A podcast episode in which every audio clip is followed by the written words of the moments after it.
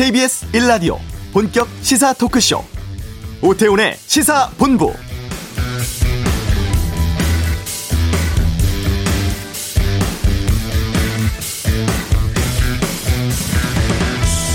코로나19 신규 확진자 수가 다시 400명대에 나왔습니다. 서울, 경기 모두 100명 미만으로 수도권은 감소세지만 비수도권, 특히 대전에서 집단 감염이 확인됐습니다.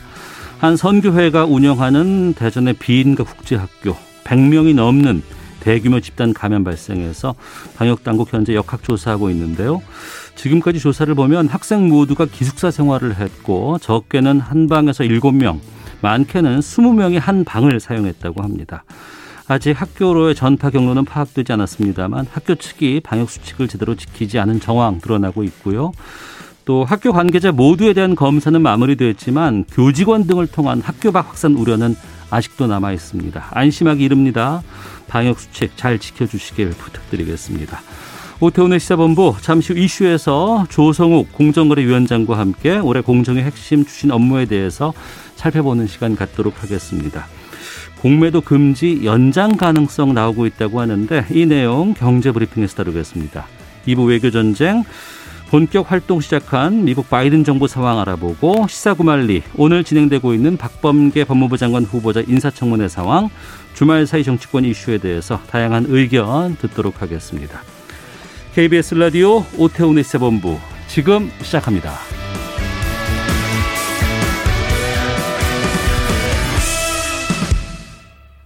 예.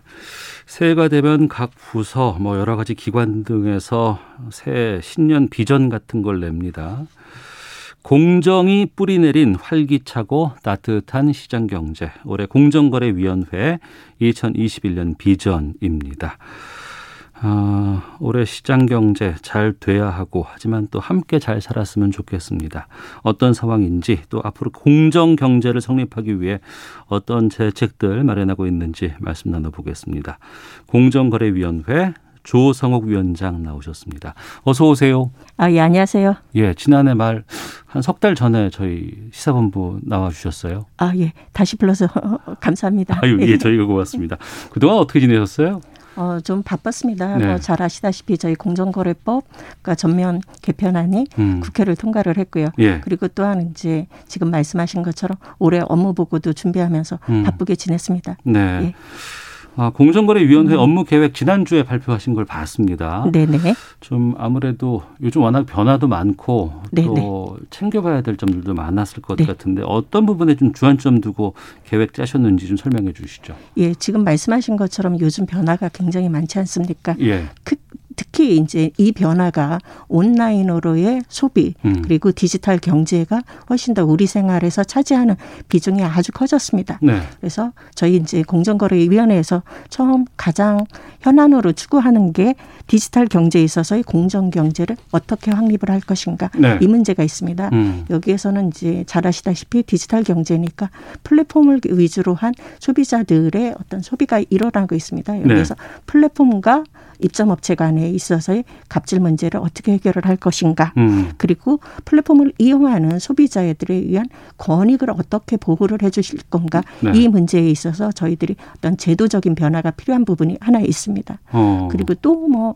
저희가 이제 이런 디지털 경제에 있어서의 공정 경제뿐만 아니라 네. 우리가 알고 있는 취약계층들이 많지 않습니까? 네. 그런 이런 취약계층을 위한 음. 어떤 제도적인 방안도 저희가 마련을 해야 되는 부분이 하나 있고요. 네. 그리고 또 세 번째로는 저희들이 이미 제도는 마련이 돼 있으면 이 부분에 대해서 저희가 공정거래위원회가 음. 이제는 법을 제대로 집행을 해서 국민들이 실제로 체감할 수 있도록 하자 뭐 이런 측면이 있습니다. 그래서 작년에 이루어진 공정 거래법 전면 개편안도 있지만은 네. 그러니까 저희들이 이제 이런 부분은 제도적인 음, 뭐 개선 같은 부분은 별로 없지만 음. 법 집행을 해가지고 뭐 기업 집단에 있어서의 소유 지배 구조 예. 그리고 거래 관행을 개선하는 부분, 소비자 정책을 어떻게 할 어, 좀더 어, 강화를 해가지고 소비자 보호를 해야 되는 부분, 그리고 경쟁을 촉진을 해가지고 혁신 음, 성장이 이루어지도록 해야 되는 부분 이렇게 나눌 수가 있을 것 같습니다. 예, 네. 말씀하시면서 온라인 디지털 이쪽을 네네네. 상당히 많이 강조해 주셨는데. 어, 뭔가 편리하고 새롭게 바뀌는 거에 다 이 온라인, 디지털 네네, 이게 맞습니다. 들어가 있어요. 근데 공정거래위원회에서 이 디지털 시장의 공정거래 질서를 확립한다. 이게 어떤 내용들이 담겨 있는 겁니까? 네, 지금 말씀하시는 것처럼 온라인을 통해 가지고 거래가 일어나면은 네. 여러 가지 좋은 점도 많습니다. 그렇죠? 네. 사업자 입장에서는 그 전에 음. 가지 못했던 새로운 소비자들에게 갈 수 있는 새로운 시장을 여는 부분이 있고요. 예. 소비자들 입장에서 보면은 당연히 편리해지는 부분이 있습니다. 어. 이런 측면에서 보면은 그러니까 소비자나 사업자, 입점업체들 다 좋은데 네. 문제는 이런 온라인에 대한 의존도가 커지는 게 문제죠. 어. 그럼 온라인에 대한 의존도가 커지니까 거래상에서 예. 플랫폼 사업자가 우월적인 지위를 남용을 할 수도 있고 어. 그리고 온라인 상에서 이루어지기 때문에 예. 소비자들이 보통 본인들이 실제로 소비하는 물품이라든가 서비스에 대한 확인이 즉각적으로 이루어지지 않기 때문에 예. 정보상의 격차 어. 뭐 이런 이런 부분에 있어 가지고 소비자 기만 행위가 발생을 할 수 있더라 이런 인, 이, 이슈가 발생을 합니다. 어. 그래서 저희들이 봤을 때는 디지털 전체에 있어서 시장에 있어서의 어떤 공정한 생태계를 갖다가 예. 만드는데 지금 말씀하신 드린 것처럼 입점업체하고의 관계에 있어서는 이 갑질 문제를 좀 어떻게 해소를 하고 어. 그리고 여기에 좀 상생하는 그런 생태계를 만들 것인가 이 문제가 하나 있고요. 그리고 또 하나는 소비자 보호를 해야 된다 음. 이런 이슈가 있습니다.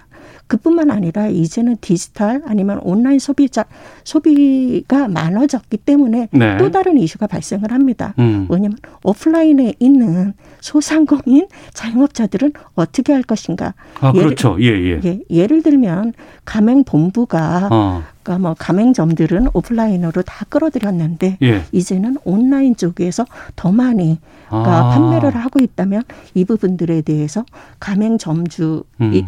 로 지금 영업을 하시는 분들이나 아니면 하려고 했던 분들을 어떻게 보호를 해야 되는 이런 문제가 발생을 하고요. 네. 그리고 또 하나는 플랫폼이라는 데서 종사하고 계시는 분들 많지 않습니까? 네. 잘 알고 계시는 그러니까 배민 같은 경우 음. 라이더들이라고 하는 배달 기사 문제들 예, 예. 이런 취약계층에 대한 보호 문제도 있습니다. 아. 그리고 공정거래위원회 입장에서는 그러니까 여러분들께서는 좀 덜 신경을 쓰실지 모르겠지만 네. 플랫폼과 플랫폼 간의 경쟁의 이슈도 있고 음, 그래서 경쟁이 확보가 되지 않으면 어. 좀 전에 말씀드린 것처럼 플랫폼 사업자들에 의한 불공정 행위도 발생을 할 수 있다. 그래서 이런 여러 가지 이슈를 갖다가 저희가 전반적으로 보고 음. 이 시장 안에서 디지털 안에서의 생태계를 좀 더 건전하게 공정하게 나누는 방법이 무엇인가 이 부분에 대해서 저희가 고민을 하고 법제도를 개선을 하고자 하고 있습니다. 알겠습니다. 제가 좀 이렇게 이해를 하는 게 맞는지 좀 확인해 주세요.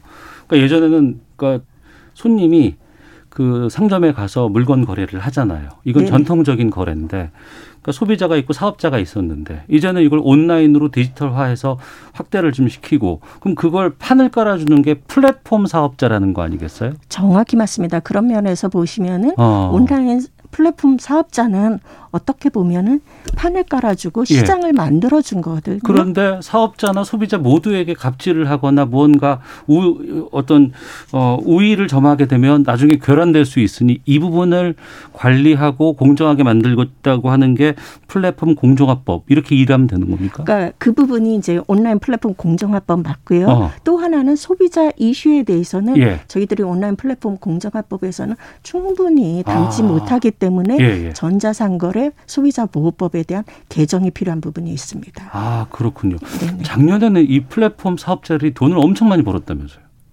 아, 예, 저도 그렇게는 들고는 있지만 예, 얼마인지는 예, 예. 모르겠습니다. 어, 네네. 아무래도 이제 온라인 거래가 활발해지고 네네네. 비대면 상황이 오래 가다 보니까 그런 쪽에서 이제 이익들이 좀 많이 나고 이런 이익들이 이제 소비자나 사업자들에게 좀 돌아간다거나 아니면 최근에 말하는 뭐 이익 공유제라든가 이런 부분들도 같이 좀 논의가 돼야 되는 상황 아닌가요? 그럼 어떻습니까? 저희들이 이제 공정거래위원회 입장에서는 예. 저희는 이제 그러니까 플랫폼 사업자와 입점 업체 관계 어, 예, 예. 그리고 플랫폼 사업자하고 소비자 관계를 보고 어. 있습니다. 그래서 어. 이 부분에 대한 생태계를 조금 더 공정하게 하는 거에 포커스를 지금 맞추고 있는 상황입니다. 그런데 어. 네. 그런 플랫폼 사업자들은 이제 신생업체이지만 또 독과점 업체들도 상당히 많이 생길 것 네네. 같고 이렇게 규제한다 그러면 좀 싫어하지는 않을까요?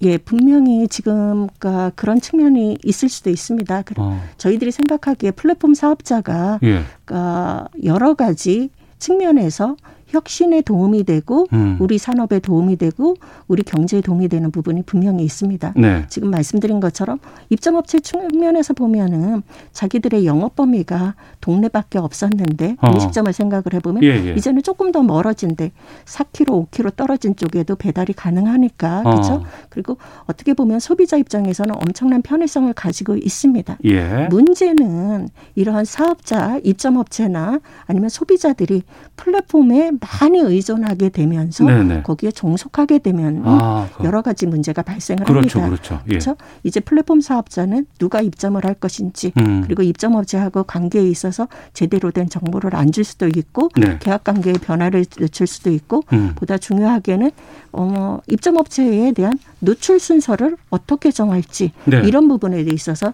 영향을 줄 수도 있고요. 그러네. 그리고 또 하나는 소비자 입장에서 보면은 나는 플랫폼을 믿고 어. 플랫폼에 의존해 가지고 소비를 했는데 여기에서 본인들은 중개업자라고 하면서 책임을 지지 않겠다라고 할 수도 있지 않습니까? 예, 예, 예. 그런 여러 가지 문제가 있기 때문에 어. 저희들이 이 부분에 대해서는 필요한 그러니까 아주 필수적인 요건만 하자. 어. 그리고 이, 어, 어떻게 보면은 새로운 산업이고 성장하는 산업이니까 이 부분에 있어서 혁신이 이루어지도록 예. 저희들이 균형감 있게 봐야 된다라는 생각을 동시에 하고 있습니다. 그래서 어. 저희들이 이번에 추진하고 있는 음. 온라인 플랫폼 공정화법은 어떻게 보면은 이런 불공정 행위뿐만 아니라 네. 이 시장에 있어서 상생할 수 있는 음. 그런 시스템을 만들기 위해 가지고 가장 기본적인 거 네. 계약서를 주고받으라. 음. 그리고 계약서 내용에는 어떤 부분이 필수 요건으로 들어가야 되는지 네. 그리고 계약서에 있어서 변경이 있을 경우에는 사전에 미리 음. 알려줘라.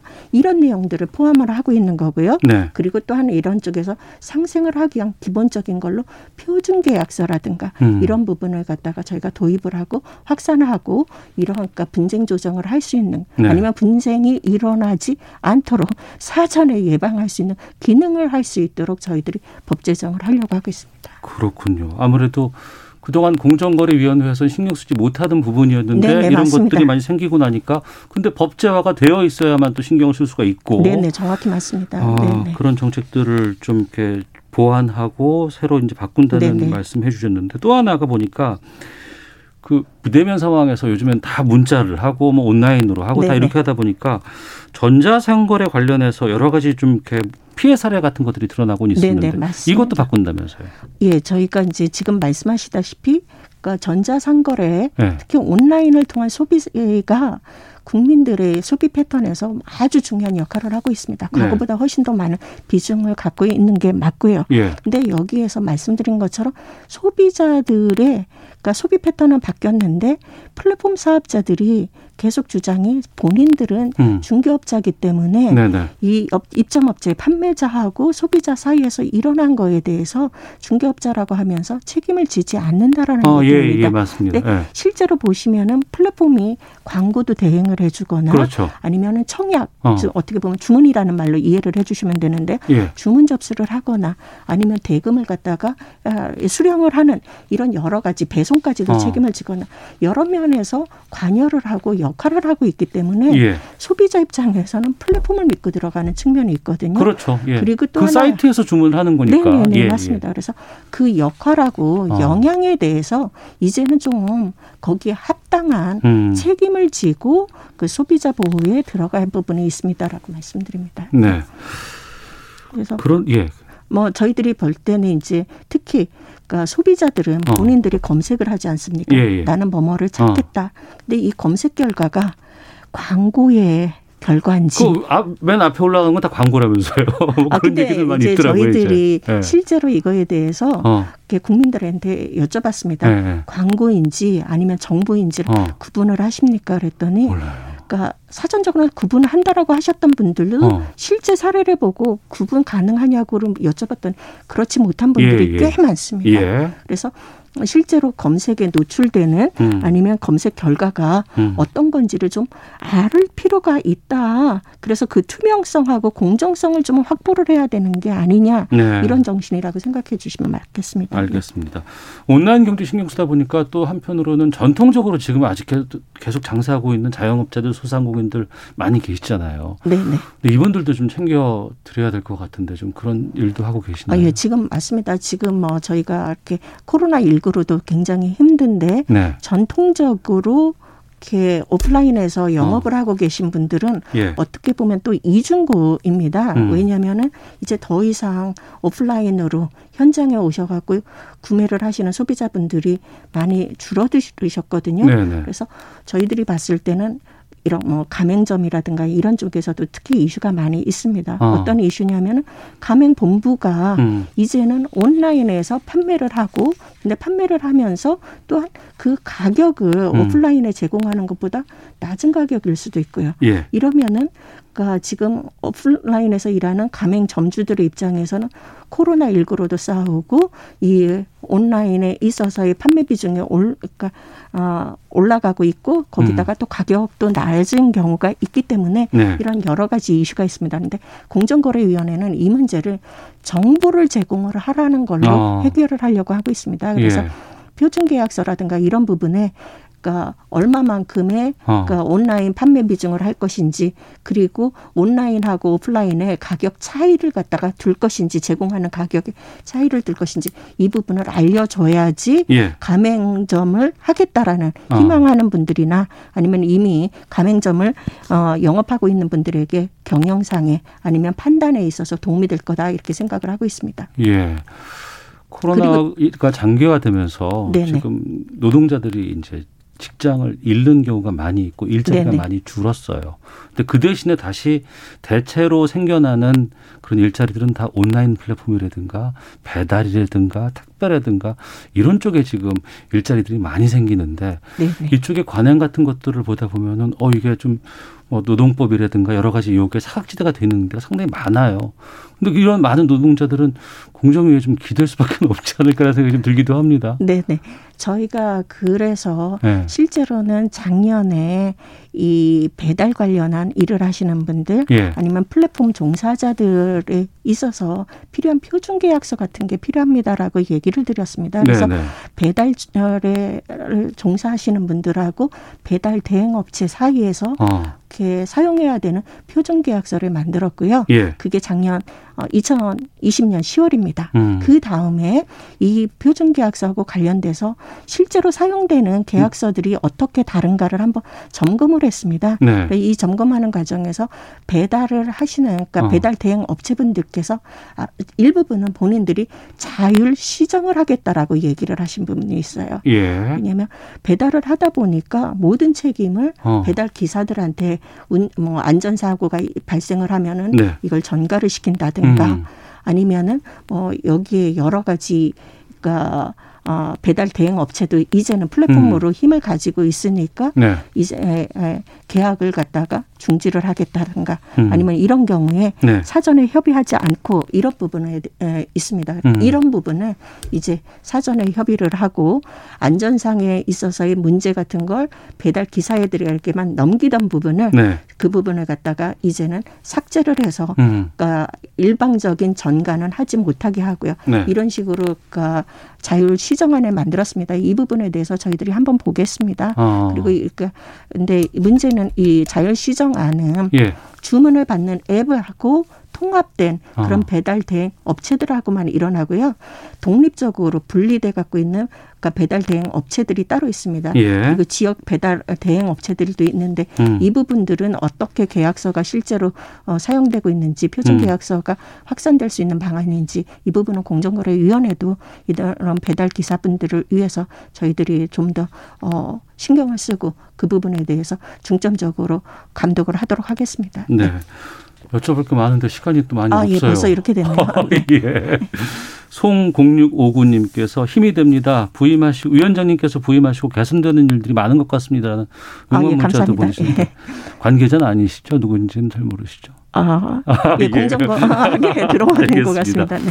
근데 이제 기본적으로 재벌 개혁 여기에도 네네. 이제 일을 많이 하시잖아요. 네네. 올해 또 관련된 또 일도 좀 하십니까? 아, 예, 당연합니다. 어. 저희들이 그러니까 공정거래법이 작년에 개정되면서 예. 그러니까 재벌 관련한 제도가 많이 바뀌었습니다. 음. 이 부분에 대해서 저희들이 이제 하위 법령으로 이게 실제로 시행령이라든가 그 어, 뭐, 어, 지침이라든가 고시라든가 이런 부분에 대해서 네. 변형을 그러니까 개정을 해야지만 실제로 음. 저희들이 이 부분을 개정을 할 수 있거든요. 네. 그래서 이 부분을 갖다가 저희들이 5월부터 여기에 에, 이해관계자분들한테 설명을 하고 음. 개정하는 노력을 할 거고요. 네. 그리고 또 하나는 어 저희들이 재벌 또는 기업 집단에 있어서 가장 큰 문제 중에 하나가 부당한 내부 지원이라든가 아니면은 일감을 몰아주기를 예, 하지 예, 않습니까? 예, 예. 근데 일감 나눠주기에 어. 대해서 저희들이 확실히 볼 겁니다. 그리고 네. 이 부분뿐만 아니라 그러니까 기업 집단 스스로 변화할 어. 수 있고 법을 자율 준수할 수 있도록 이러한 문화를 갖다 확산시키도록 저희가 노력을 하겠습니다. 네.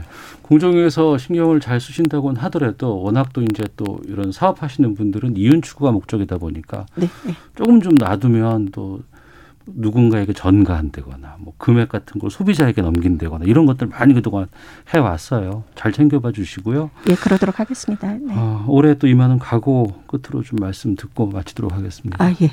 올해는 공정거래위원회에게 좀 어, 특별한 해입니다. 예. 왜냐하면 올해가 공정거래위원회 설립 40주년에 맞습니다. 아, 그래요? 1981년에 어, 설립됐습니다. 예. 그러니까 개발 경제 시대에 만들어지기는 했지만 어. 어, 우리 시장에 있어서 어, 시장 경제가 얼마나 중요한지 예. 경쟁 촉진과 그리고 소비자 보호에 저희들이 노력을 해가지고 음. 시장 경제가 우리 한국 경제에 어떻게 보면은 자리 잡도록 하는데 기여를 했다라고 생각을 합니다. 네. 그렇지만 앞으로 어 조금 더 변할 부분이 어떻게 있는지 음. 그리고 우리 기업들이 앞으로는 선도형 경제에서 어떤 역할을 해야 되는지 이 부분에 대해서는 여러분들의 하고 소통하면서 의견을 듣고 더 좋은 방향을 모색하도록 하겠습니다. 네. 네. 올해는 정말 지난해 힘들었지만 올해는 좀 잘 살았으면 좋겠고 네, 네. 그잘 산다는 게 함께 잘 사는 사회였으면 좋겠다. 라는 생각이 좀 듭니다. 지금까지 공정거래위원회 조성욱 위원장과 함께했습니다. 어, 또 질문할 게 많았는데 또 시간이 안 되는 것 같아요. 다음에 또 모시겠습니다. 고맙습니다. 예, 오늘 감사합니다. 예, 네. 고맙습니다. 네. 자, 이어서 이 시각 교통 상황 살펴보고 헤드라인 뉴스 듣고 돌아오겠습니다. 교통정보센터 김한나 리포터입니다. 네, 점심시간 후 졸음 운전하지 않도록 조심하셔야겠는데요. 차내 적정 온도는 21도에서 23도를 유지하는 게 좋겠고요. 환기를 자주 시켜주시기 바랍니다. 먼저 사고 소식 있습니다. 서해안 고속도로 목포 쪽으로 팔곡분기점 1차로에서 승용차 사고를 처리하고 있고요. 순산터널 부근부터 4km 정체되고 있습니다. 또 곳곳으로 작업을 하는 구간들이 많이 생겨나고 있습니다. 먼저 중부 내륙고속도로 양평 쪽으로 괴산 부근에서 작업 여파를 받고 있어서 어, 괴산 부근 부근에서 4km 구간 막히고 있고요. 논산 천안 고속도로 천안 쪽은 연무 부근에서 작업을 하고 있어서 3km 구간 정체되고 있습니다. 호남지선 논산 쪽은 양촌 하이패스 나들목 부근 1km 정체 역시 작업 때문이고요. 중앙고속도로 춘천 방향으로도 칠곡 부근 2차로에서 방음벽 설치 작업을 하느라 1km 구간 지나기 어렵습니다. 서울 시내 서울 시내는 지금 많이 수월해졌는데요. 먼저 서부간선도로 안양 방면으로 오금교 부근에서 금천교 쪽으로 아직 아직 정체가 길게 남아 있습니다. KBS 교통정보센터였습니다. 헤드라인 뉴스입니다.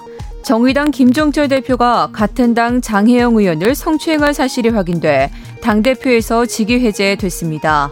김종철 대표는 성추행한 사실을 인정하고 피해자에게 사과했습니다. 박범계 법무장관 후보자에 대한 인사청문회가 국회에서 열리고 있습니다. 야당은 사법고 시생 폭행 의혹 등을 제기한 반면 여당은 정책 검증에 집중하자고 맞서고 있습니다.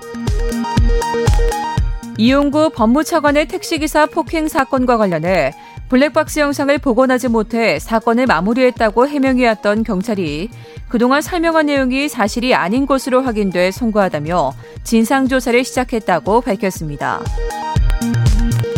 전직 쿠웨이트 주재 북한 대사 대리가 한국에 입국해 머물고 있는 것으로 알려졌습니다.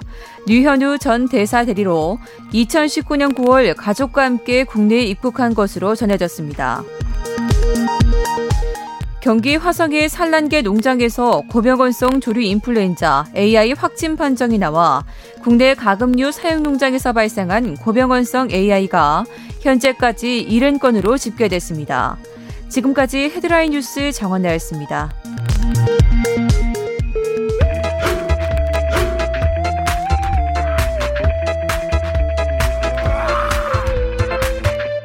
오태우래 시사 본부.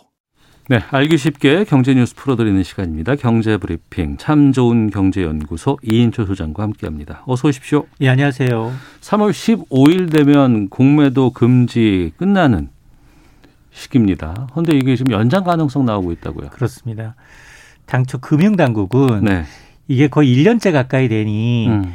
어, 3월 15일로 예정대로 공매도 금지 조치는 종료를 하겠습니다. 네. 그러면 3월 16일부터는 재개가 됩니다. 예. 라고 언급을 해왔어요. 그런데 음. 지금 당 정이 예. 일단 금지 조치를 석 달에서 6개월 정도 연장하는 방안을 검토 중입니다. 어. 최소한 석 달 정도 연장될 것으로 보이는데 네. 이게 이 공매도가 주식을 빌려서 팔고 난 다음 일정 음. 기간 지나서 다시 사서 갚, 다 보니까 하락할 때 수익을 내는 기법입니다. 네. 그래서 이 코로나 사태로 주가 급락했던 지난해 3월부터 금지가 됐고 한 차례 연장해서 오는 3월 15일까지가 1년 딱 1년입니다. 음. 자, 그 이후 재개하겠다라는 건데 워낙 개인 투자자들의 반발이 심하고요. 네. 여기다 정치권까지 공매도 금지 조치를 연장하는 요구의 목소리가 커졌습니다. 그러다 음. 보니까 아, 아마 다음 달 2월 16일에 금융위원회 회의가 열리는데 네. 여기에서 공매도 금지 연장 여부를 결정할 텐데 아마 연장 쪽으로 가지 않겠느냐라는 얘기가 벌써부터 나오고 있습니다. 음, 언제까지 연장할지는 아직 좀 이렇게 뭐 봐야 되겠습니다만 결정은 안 됐지만 현재로서의 상황으로는 공매도는 3월 15일에 끝나지 않고 연장을 금지하는 걸 연장할 가능성이 높다. 그렇습니다. 어, 지금 뭐 미국도 그렇고 우리도 그렇고 최근에 보니까 조정 가능성 얘기가 많이 나오더라고요. 맞습니다. 오늘 국내 주식 제외하고 네. 대부분의 지난주 21일 기점으로 음.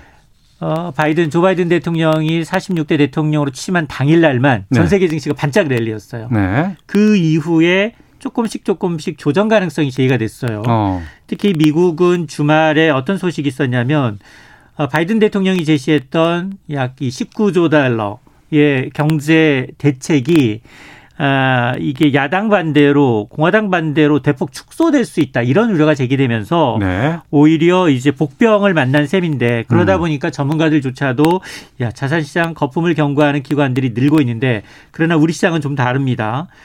어, 지난 주말에 조금 조정을 받긴 했지만 오늘 장중에 3,200포인트를 터치하고 지금 1.7% 오름세를 보이고 있거든요. 네.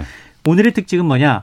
개인들은 팔고 있어요. 음. 근데 기관이 사고 있어요. 아, 그래요? 근데 기관이 사고 있다는 건 굉장히 큰 의미를 가지는데 아, 지난달부터 음. 코스피가 2,800선 넘은 이후로 기관들 특히 연기금, 네. 연기금은 장기 투자 목적이거든요. 그렇죠. 큰 네. 손들이 네. 계속 주식을 팔았어요. 그 연기금은 규모가 상당하잖아요. 그렇습니다. 어. 지금 700조 원이어서 세계 3대 큰 손이에요. 네. 그러다 보니까 국내 이 대형주를 주로 많이 갖고 있거든요. 대형 음. 우량주를 갖고 있다 보니까 자산 가치 비중이 사지도 않았는데 비중이 굉장히 높아진 거예요. 아. 그러다 보니까 이걸 비중을 덜어내야 돼요. 예. 덜어내는 과정에서 계속 매물이 나오니 아, 개인들은 사고 기관이 파니까 음. 자꾸 시장이 역진성이 있다라면서 이제 개인들이 반발했는데 네. 그러나 중장기적으로 연기금의 이 투자 포트폴리오는 음. 국내 주식 투자 비중 줄이고 해외로 나가겠다는 겁니다. 네. 왜냐하면 지금 몸집이 너무 커져가지고 국내 시장에서만 놀 수가 없어요. 음. 그러니까 2025년까지 이런 연기금들은 상당 부분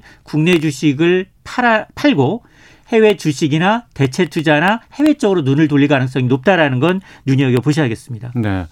유동성 증가하고 아무래도 이제 돈을 많이 풀면서 이제 올해는 뭐 백신도 있고 그래서 이제 경기 부양이 좀 되지 않을까 이런 기대감들은 높습니다. 근데 길게 본다 그러면 나중에는 이거 뭐 세금 뭐 증세 같은 걸로 환원해야 될 수밖에 없는 것 같은데 이런 것들은 증시에 좀 영향을 미칠까요? 그렇습니다. 사실 조 바이든 대통령의 공약집을 좀 보더라도 경기를 부양하겠다라는 건 분명히 긍정적인 시그널이에요. 네. 거기 주요 내용이 증세예요. 음. 세금을 더 걷겠다는 겁니다. 네. 세금을 더 걷어서 양극화를 해소하겠다라는 거예요. 거기에 법인세도 있고 소득세도 있고 여러 가지가 있습니다. 네. 자 그러면 월가 입장은 뭐냐? 적어도 지금 코로나 사태 때문에 내년까지는 증세가 없겠지만 음. 그러나 지금처럼 경기 회복 속도가 빨라지면 증세 논의 시점이 앞당겨질 수 있다라는 거고요.